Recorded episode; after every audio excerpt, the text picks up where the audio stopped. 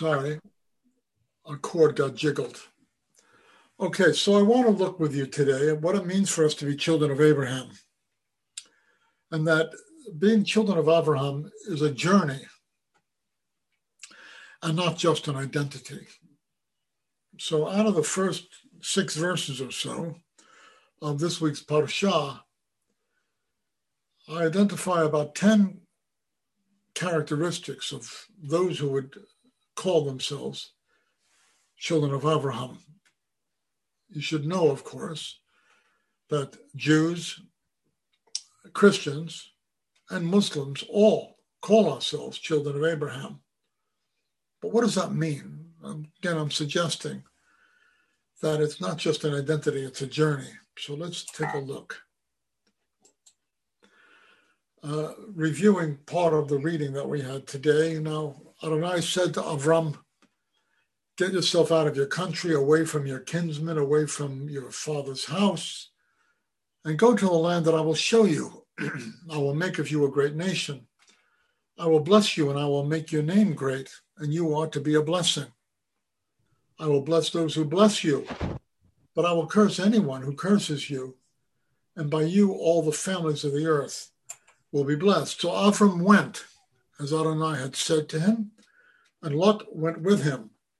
Avram was 75 years old when he left Haran. Avram took his wife Sarai, his brother's son Lot, and all their possessions which they had accumulated, as well as the people that they had acquired in Haran. Then they set out for the land of Canaan and entered the land of Canaan. So, what are some characteristics to look for when we are truly children of Abraham? First of all, we will know ourselves to have been addressed by God. In prayer, we address God, but as children of Avram, the first thing we're aware of is that in some way God has tapped us on the shoulder. In some way in our lives, we are people who know ourselves to have been addressed by God. We may not know exactly what to do with that. We may not know how to interpret it. We may not be satisfied with how we have responded to it. But if we're truly children of Abraham, we will be people who know ourselves to have been addressed by God. Secondly, we will be people who repeatedly seek to follow him there'll be times when we turn aside. There'll be times when we engage in terrible detours. There'll be times that we fall asleep in our journey. But if we are children of Abraham, spiritually, we will wake up and we will start walking in that direction again. I'm reminded of what a great preacher named G. Campbell Morgan said about King David. He said the important thing about King David was not that he fell, but it was what direction he was facing when he got up. That's a brilliant insight. And if we are children of Abraham, we're going to have a kind of a GPS unit within us that causes us, despite our failings and our fallings, to reorient ourselves towards following God, however stumbling and imperfect our journey is. The third thing, we will be a mobile people. We'll not simply be rooted in one place. We'll be available to go where God sends us. It doesn't mean you have to travel if you're a child of God. But it does mean that one of the characteristics of being a child of God is being available to Him. In my life, I know, not that I would use myself as an example, but when I uh, moved to California at the age of 28, my family was quite distressed. But um, it was a calling of God in my life to do so, and I did when I moved to Los Angeles, it was a calling of God to do so. And I did. and for many of you, one of the characteristics you will notice in your life is that you're you find yourself available to go where God sends you. It might be locally, it might be to visit someone, it might be somewhere else in California, it may be all the way across the country. For some people, it's the other side of the world. But being a child of Abraham means uh, you're not simply rooted in one place and unavailable for any interruptions. Thank you. But you will be available to go where God sends you, if He sends you, when He sends you. Number four, when we are truly children of Abraham, we will be risk takers for higher purposes than we have known. Abraham is 75 years old. He's living in what was something of a metropolis in Mesopotamia. And at the age of 75, he arises to follow an invisible God to who knows where. Um, this was very risky. He is not traveling by train, by plane, by, by, by automobile. He's traveling by foot, by camel, by donkey. Uh, he leaves, as we'll see, with Lot and with his he leaves with his father too. But then eventually he leaves his father behind at Haran, uh, and he's taking a risk.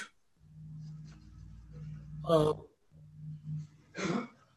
uh, Melissa, when, when Melissa joined Jews for Jesus, she involved certain risks. Many of the rest of you, and you're following God, you took risks. Uh, that somebody has said, how do you spell faith? R I S K. So if we are truly children of Abraham, we will be people who, from time to time, will take risks for higher purposes than we have known.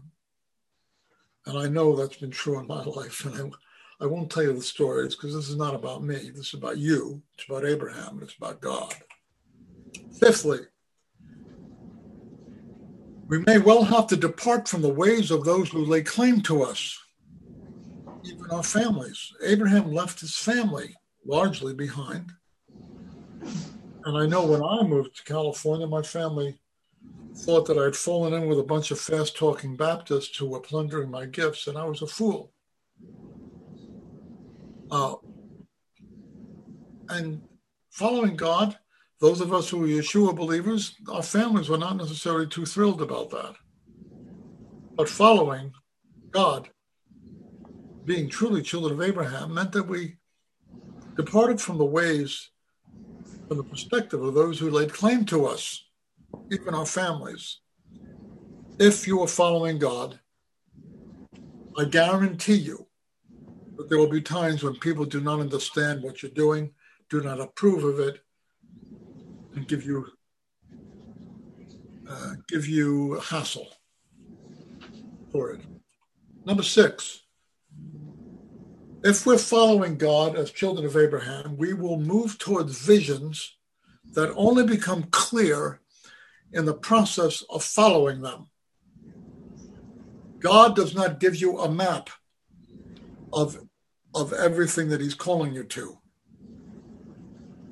He, he, he generally will give you an intuition, a nudge, a sense that you have to move in a certain direction but you will not know how everything is going to turn out. Uh, I want you to know this is God's standard operating procedure. When Moses is at Sinai and he's new to the Hashem following game, uh, and he's at the burning bush, he says, How shall I know this is going to happen? And God says to him, When you have brought the children of Israel out of Egypt, you will come and worship God on this mountain. That's hilarious. Abraham, Moses wants to know up front, give me a guarantee. And God says, I'll tell you what, go to Egypt, deliver a whole nation, and I'll meet you back here. Similarly for you, similarly for me, when we follow God, we'll be following an intuition, a nudge, a sense, a calling, where we all where we may likely only know in what direction we should go. We may only know what the next step is. And that vision will become clearer as we follow it, step by step. Uh, this is what it means to walk by faith. We walk by faith, not by sight. We walk by faith, not by having the whole map before we take a step. That's number six. Number seven, we will be a blessing to others because of how we respond to God's leading. That's what happened with Abram. Get out of your country, leave your father's house, go to land that will show you. I'll make of you a great nation, and you shall all the families of the earth be blessed. If you follow God, one of the signs that you're following God is that others are blessed because of your faithfulness. So that's number seven. Number eight, three more. We will be cursed by some because of our walk with God. Um, Yeshua said, All, no, Paul said, all who desire to live godly in Christ Jesus suffer persecution. That's what he said. All, not some, all. All who desire live godly in Messiah Yeshua will suffer persecution. And Yeshua said, if they called the master of the house Beelzebul, what are they going to call you? So uh, when you follow God, there'll be some people who don't understand, some people who don't like it, and some people who will denounce you for that. It's okay. You'll survive. Number nine, if we're truly following God as the children of Abraham, we will not go it alone. Others will join us in our journey. Um, at first, you may be alone, but you will be joined by others. Abram was joined by Lot and his family. Uh, and finally, we will win others to our way of life. Uh, a passage says that that uh, Abraham and Sarah left Haran with the souls they had gotten in Haran, uh, the people they had gotten in, in Haran.